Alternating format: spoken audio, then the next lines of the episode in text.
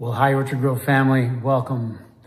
And welcome everybody who's joining us online, wherever you're watching from. We're, so glad to have you a part of our family. Today, I want to talk to you about living free uh, of anxiety. I think uh, way too many people are weighed down and stressed out and full of anxious thoughts. And I think God wants to free us from all of that. And I think anxiety becomes um, the first domino that trips a lot of other problems in our life.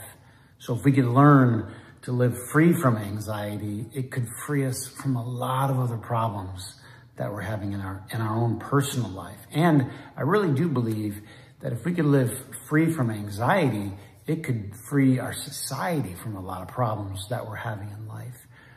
And so I want to read from the Gospel of Matthew, chapter 11, where Jesus said this, verse number 28, Come to me, all you who are weary and burdened, and I will give you rest. Take my yoke upon you and learn from me, for I am gentle and humble in heart, and you will find rest for your souls. For my yoke is easy and my burden is light. It's as if we're walking around carrying way too much of a burden in life, way heavier than we were ever supposed to carry. And something about carrying this burden around just increases the number of problems that we have in our life. And that was never God's vision for us. God wanted us to carry a burden, certainly take the yoke, but it's not that heavy of a burden. It's as if we need something. We need a, a, small amount of stress. We need a little bit. We need something to put our shoulder into. We need to, wake up every day with something to lean against, to work on. But the, the crushing and the unbearable burdens that too many people are carrying today are just causing way too many problems. And so Jesus offered something better. He called it his yoke. Um, it was easy. It was light. It was just the, the right uh, burden for you and I to carry. So I want to share a scripture story from Second Kings. There's this widow and um, she loses her husband. And when she loses her husband, presumably she loses her income too. And now these debt collectors are coming after her. And in those days, when a debt collector came after you, they came after your children because they would take them as their possession. They were like the collateral for your debt. And they would take the children away and they would make them their servants or their slaves. And so you can imagine the panic, the anxiety in this woman as she learned that the debt collectors were on their way to take her sons. And so she reached out to um, the prophet Elisha. And the prophet Elisha said to her, do you have anything? You know, and her reply was, no, we don't have anything, except we have a little jar of oil. That's all the family has left. And Elisha says, you and your sons, you go to the neighbors' houses and collect as many jars as you can. And then he specifically gives this command, don't get just a few. And so they go and they collect jars and they bring all the jars back and they close the door and they take that one little jar of oil and they start to pour. And it fills the first jar. And then the mom asks for another one and, and they, they fill the second jar and they ask for a third and a fourth and they keep filling every single jar that they collected from their neighbors is full of oil. And then the mom asked for another jar and the son said, Sorry, mom, there are no more jars. And as soon as they said that, the scripture says the oil stopped flowing. The oil ran out. And I think it's a lesson for us. I think it, the, the lesson is the jars represent our mind or our mindset. You'll see Jesus also talking about this when he talks about old wineskins and new wineskins. The old wineskins are, are, are brittle and hard and they, they can't receive new wine because um, they can't expand. But the new wineskins can expand. You see, this is always the jar or the wineskin. It's always symbolic of our mind. That is our mindset. The problem was not the flow of oil. The problem was the mind. And what we have to do is we have to free our mind from this idea of lack. And a lot of us struggle with this, that there's not going to be enough. And so we start to panic. And man, I don't know about you, but have you ever done some really dumb things when you're panicking? I mean, we make a lot of big and bad mistakes from panicking. Over and over again in the scripture, the disciples would panic. Remember, something would happen. They'd be out of bread or, you know, the, any number of things would happen. A storm would come and the disciples would panic. And Jesus was always, always calm and collected. You see, having faith does something for you. Having faith, really, it makes you relaxed. And how many know if the if everybody just relaxed a little bit more in our world, the world would be so much better. You would be so much better. It's as if everything's designed to get you amped up, to get you panicked, to get you worried. And what faith does when you really when you really activate your faith is it takes that away. There's no reason to panic. Jesus didn't panic. There's no need to panic. And so when uh, we have the right mindset, you see, then we can receive the oil. But if we have a small mindset, so the oil flowed for as many jars as there were. And I think there's a lesson for us, you know? If we have a big mindset, right? then there can be a lot of oil. There can be a lot of flowing. But if we restrict it, then the oil will stop flowing.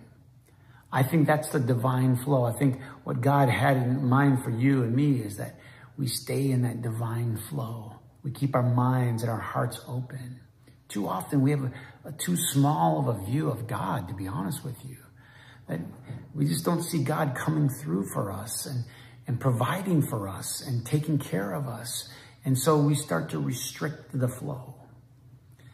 Perhaps the most telling story um, of this whole incident is from one of the earliest stories in the Bible. It's the story of Cain and Abel. And, you know, Cain really shows us what it's like to have a mindset of lack. You know, Cain, as you know in the story, um, was the son of Adam and Eve, and then his younger brother Abel came along next. And Cain was a farmer. He worked the soil, the Bible says. But Abel was a, a, a, rancher or a shepherd, and he took care of the flocks. And so one day, Cain brought an offering. And from his um, uh, the, the crops, he brought an offering to God. And then it says later, Abel brought an offering, but it says his offering was the first of his flock, and he brought the fat of his um, of his herds. It's as if Abel brought something more substantial, more significant. It, like Cain was kind of holding on to his offering, and Abel was just giving it freely. And of course, what the scripture says is that God looked favorably upon Abel's sacrifice, but on Cain's he didn't sometimes that's what happens in life. You know, when you start to restrict the flow, you start to hold on, then all of a sudden you, you miss the favor and the flow of God. And all of a sudden you're, you're on the wrong side of this flow. And this is really important. It says that then Cain's, his countenance fell, his face fell, and he became angry. And then not long after that, not long after the anger, then you have the murder where he calls his brother out into a field and he takes his life. Now, it might not be too much of a stretch for us to think about this a little bit because a lot of the problems that we have in our world have to do with anxiety and anger. And those two, I think, are tied together. That when we have anxiety, then we, we are trying to control our life. We're trying to control, we're trying to restrict everything because we don't think that there's enough. And then that turns into anger, and then anger turns into violence, and then you have all the perpetuating problems that we see around us. Isn't it amazing that the simple answer to so much of the problems in our life and in our world is faith? It's trust in God that God's going to take care of it, that God is big enough to take care of it. You know, I think one of the great problems is a lot of people believe in God, that they believe that, that God exists, but they don't really trust God. They don't really think that God is big enough to take care of their problem. And so they get involved and they try to control it and they try to handle it. And then they get that, that fallen face, that fallen countenance, that anxiety that goes along with it. Too many believers have anxiety. Too many believers are not trusting God to take care of the problem. And that perpetuates into so many other problems, health problems, relationship problems, right? When you start to control people and control things, and then all of a sudden you become angry and then you become bitter and resentful and the snowball is rolling. And now we're into the problem of Cain. I want to encourage you to take a different path. What Jesus called his yoke. He would say, take my yoke. Do it my way. Instead of thinking small, think big. Think about the greatness of God. Just, just start here. I mean, just when you think of God, just start to think about the size of the universe that God created. You know, the universe that God created now, now we believe is over 94 billion light years across. I don't, I don't even know how to begin to think about how big that is. To travel something at the speed of light, right, for a day. Just think about that. You're flying at the speed of light for one day. Now you, that's, that's not even getting you, that, that's like a grain of sand on a beach to what God's ultimate scope of this universe is. 94 billion years you travel that fast to reach one side to the other. And then get this, it's still expanding. Scientists uh, mostly concur that it's still enlarging. If God can't take care of your problems, we all have a lot of problems.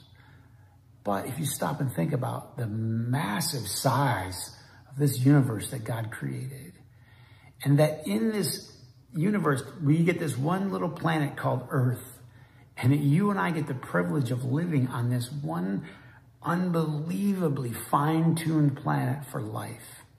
Life that multiplies over and over and over again. Cain and Abel both knew this. They both saw the miracle of multiplication, right? You put a seed into the ground and then it multiplies. Right now, um, Charlie's doing a garden with her grandma and it's been really fun. And uh, so I've been helping, you know, build the, the, the, garden beds and put the dirt in. And, and Charlie's got a little wheelbarrow and she's loading in the dirt. And, and then grandma got her some little starter plants and some seeds. And so now she's watching these flowers come up. And just the other day, we went to check on it. And she's got these little baby peppers. They're this big. And she's just amazed at them, how you can put a seed in the ground and fruit can come out. Not just one, but many. That's multiplication. And we take this for granted. The miracle of multiplication should not be taken for granted. You can put one seed into the ground and have multiple come out. That's God at work. What is God always doing? He's always multiplying, always. Um, Abel knew this with the flocks, you know, the, the two sheep would have another sheep, and then they would have another sheep, and then they would have another and another and another. And this principle of multiplying was in effect. Now, when you start to plug into that and you start to realize that that's how God made the whole universe, how the whole system works, there's really never a time that you or I should start to panic or fear or worry. But too often it creeps in. You know, in the New Testament, there's all these stories of lack turning into abundance. Remember the story um, when there's the, the, the multitude of people and there's no food to eat and and the disciples say, what, what should we do? And Jesus tells them to feed them. And they said, Lord, there's no way we could feed them. Um, it would take a month's worth of wages to feed this crowd. And then Jesus asks, just like the prophet Elisha did, well, what do you have? And they found one boy's lunch. And they bring that lunch. And Jesus takes the loaves and the fishes and he breaks them and he multiplies them. He keeps breaking and multiplying it. And the next thing you know, it feeds the entire crowd. And on top of that, there are leftovers. This is the message. The universe that God created is absolutely abundant. And we need to understand this. We need to believe this. In fact, you can talk to anybody that really knows this field and they will tell you that our abundant planet that we live on has more than enough capacity to feed everybody on this planet. The problem is what? Misalignment. We, we, we start um, greed and panic and fear and anxiety and people hoard and they don't, and they don't share. And then you have all these problems. But if we stayed in tune with how God wanted us to do it, like Abel, we bring our best offering. I think when we bring it back to God, when we keep it in circulation, when we keep the flow, then we realize there's plenty. There's no reason for anyone to panic or fear or fight for that matter. You know what? God wants to more than supply all of your needs. Remember when Jesus said, I came to give you life in its abundance, the abundant life. That's the life that God wants for you and for me. And that there's plenty to share. There's, there's plenty of extra to give and to go around. I don't know about you, but we had a little extra after our Thanksgiving meal. I, I hope that you did at your house too, but it's amazing. You know, what God does when he provides for us, there's always more. But you have to choose the path of faith. You have to choose not, not to go the way of Cain because that way starts to choke everything. It starts to choke off God. And then you realize this is how the flow works. Think of it like water. You know, if you stagnate water, it just becomes decrepit and putrid and it's like death. But if you keep the water flowing, that is, it's always giving out and receiving in. That's where you find that fresh, clean, crystal clear flowing water. That's the way of God. There's this is constant flow in God where he's always giving and we should always be giving. And then the flow keeps coming like that. Don't panic, you know, don't, don't be afraid. Jesus told the disciples, you know, if God feeds the birds of the air, how much more will he take care of you? Will he feed you? Will he clothe you? Will he take care of you? God will supply all of your needs according to his riches in Christ Jesus. Philippians chapter 4. And God is very, very rich. So that's important. If you think about that and you understand that, it can free you. Now, I think as we think about our lives and the, the load that you may be carrying or someone you know, the load that they are carrying, we ask ourselves this question, you know, why am I so weighed down? Why am I so heavy? Why am I so full of anxiety and burden? And maybe the answer is quite simple. Maybe we just aren't trusting God enough. Maybe we need to learn to trust him and to believe that God's going to provide. Ask yourself, how is your load?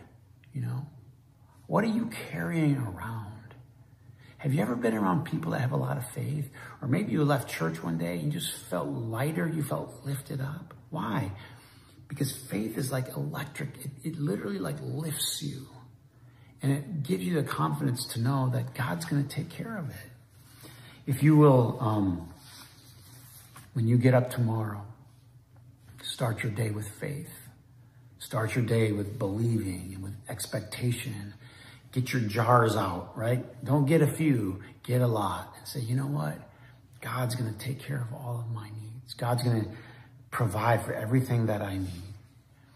I believe you're going to have a different day. And the anxiety, the weight that you feel, you're going to feel it start to come off of you. And you're going to realize that you're wearing the wrong yoke. You need to take the yoke that Jesus provides.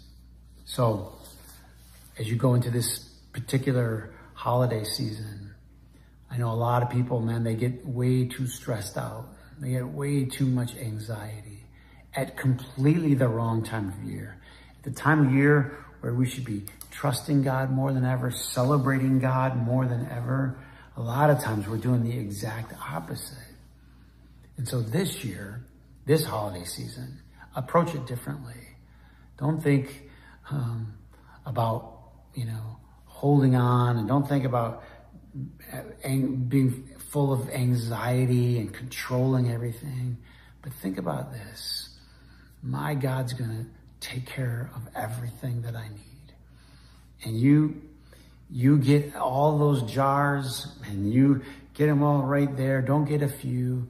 And then watch God as the, as you begin to pour, the oil will flow and it will just continue to flow. And you'll be amazed at what God can do. I want to tell you something. In my life, I've learned a couple of things. And one of the things that I've learned is that if you get in the divine flow, right?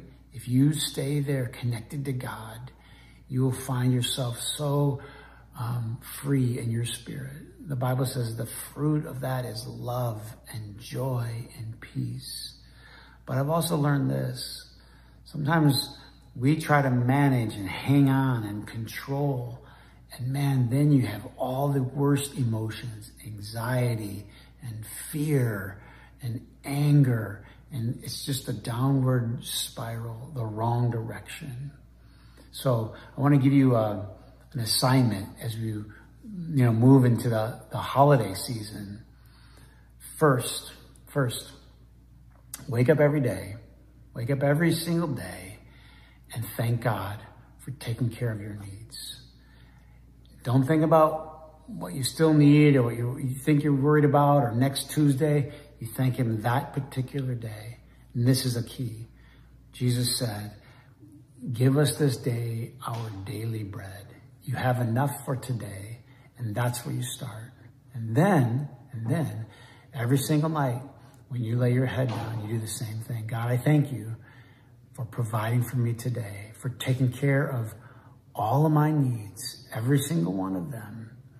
Now, if you do this in the morning when you get up and at night when you go to bed, you will find something's going to happen. You're going to seal off every day. And all you have to worry about is today. Jesus said, give no thought about tomorrow. Don't worry about tomorrow. Tomorrow has enough trouble of its own. That's where we always get into trouble is thinking about tomorrow's trouble I thank you for today, right? When you get up, when you go to bed, I thank you for today. And you close the, like you like seal it off in one, one compartment at a time. And I love this. Uh, in the scripture, it says, his mercies are new every single morning. And so when you wake up in the morning, you start over. God, I thank you for providing for me today. There's enough for today. And you know what? you'll be amazed at how this will change your mind and it'll change your attitude. And instead of thinking about all the things that you need or you don't have or you're worried about or you're wondering about, and then you get the anxiety going into your mind, you free your mind from all of that. Don't let people rob you of your peace. Don't, don't let all these nagging thoughts take that joy away from you. God's providing for you. He's providing for you right now. It, there's an abundance. And I'm not saying you aren't going through some difficulty or some struggle that I don't, I don't know about. And I've had struggles too. It's a part of life. But what you, when you look back, you, you realize God's always taken care of you, right? He's always gotten you through and he's always going to get you through. So don't let anxiety win the day. Let faith win the day. That's how you go forward. Your life of faith is a powerful force. It's a force, literally. And what it can do is it can ignite things inside of you And that's why Jesus says, if you have faith like the size of a mustard seed, right? That's all that you need is just that little bit, and it has so much power. You know, people of faith also should be people of peace. And in this season, you know, we need peace. We don't need people promoting more war and fighting and all of these kinds of things. We need everyone to promote peace. As much as possible, the scripture says, live at peace with one another. And if you have faith, the next thing you should do is pursue peace because you should realize God's going to take care of me. I don't, I don't need to be grabbing and taking. That was the whole lesson of Cain and Abel. They had the wrong focus, right? So my prayer, right? And it could be peace, um, like globally, like the problems that we're having in our world, but it could be just peace in your own relationships and things that you're dealing with around you with family members or coworkers or whoever they are. You know, let them, let them have it. You remember the story in the Old Testament where Abraham was traveling with, with Lot, his nephew, and there was quarreling between the two of them. And uh, so Abraham did something that was pretty powerful. He says to Lot, look at out in front of you, look at all these fields out here. He said, because both of their, their, um, uh, their herds were increasing. And so the, the shepherds, they both had shepherds in their camps and they were fighting with each other, you know, over territory. And Abraham said, no, we don't need to do this. Lot, look out there. If you go to the right, I'll go to the left. If you go to the left, I'll go to the right. Hmm. I remember my brother and I, we would be fighting over uh, the last cookie or something like that. We always had a rule. One person cuts and the other person picks, right? So you, you can't cut and pick because otherwise someone would, you know, cut it, you know, three quarters of the way over and pick the three quarters of the cookie. So you, you, if you were cutting, you were very meticulous, right? So that you didn't, you didn't lose out. But Abraham didn't care. He's like, you go this direction or you go that, I'll take the other one. Because why?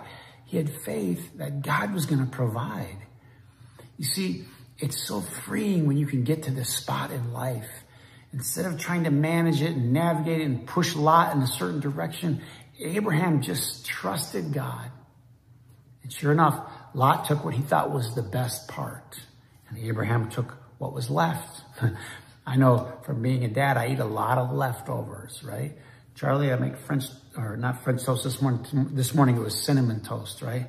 And she eats all the in part with the good butter and the cinnamon sugar, and then she leaves the crust. And I eat the crust. I eat the leftovers, right?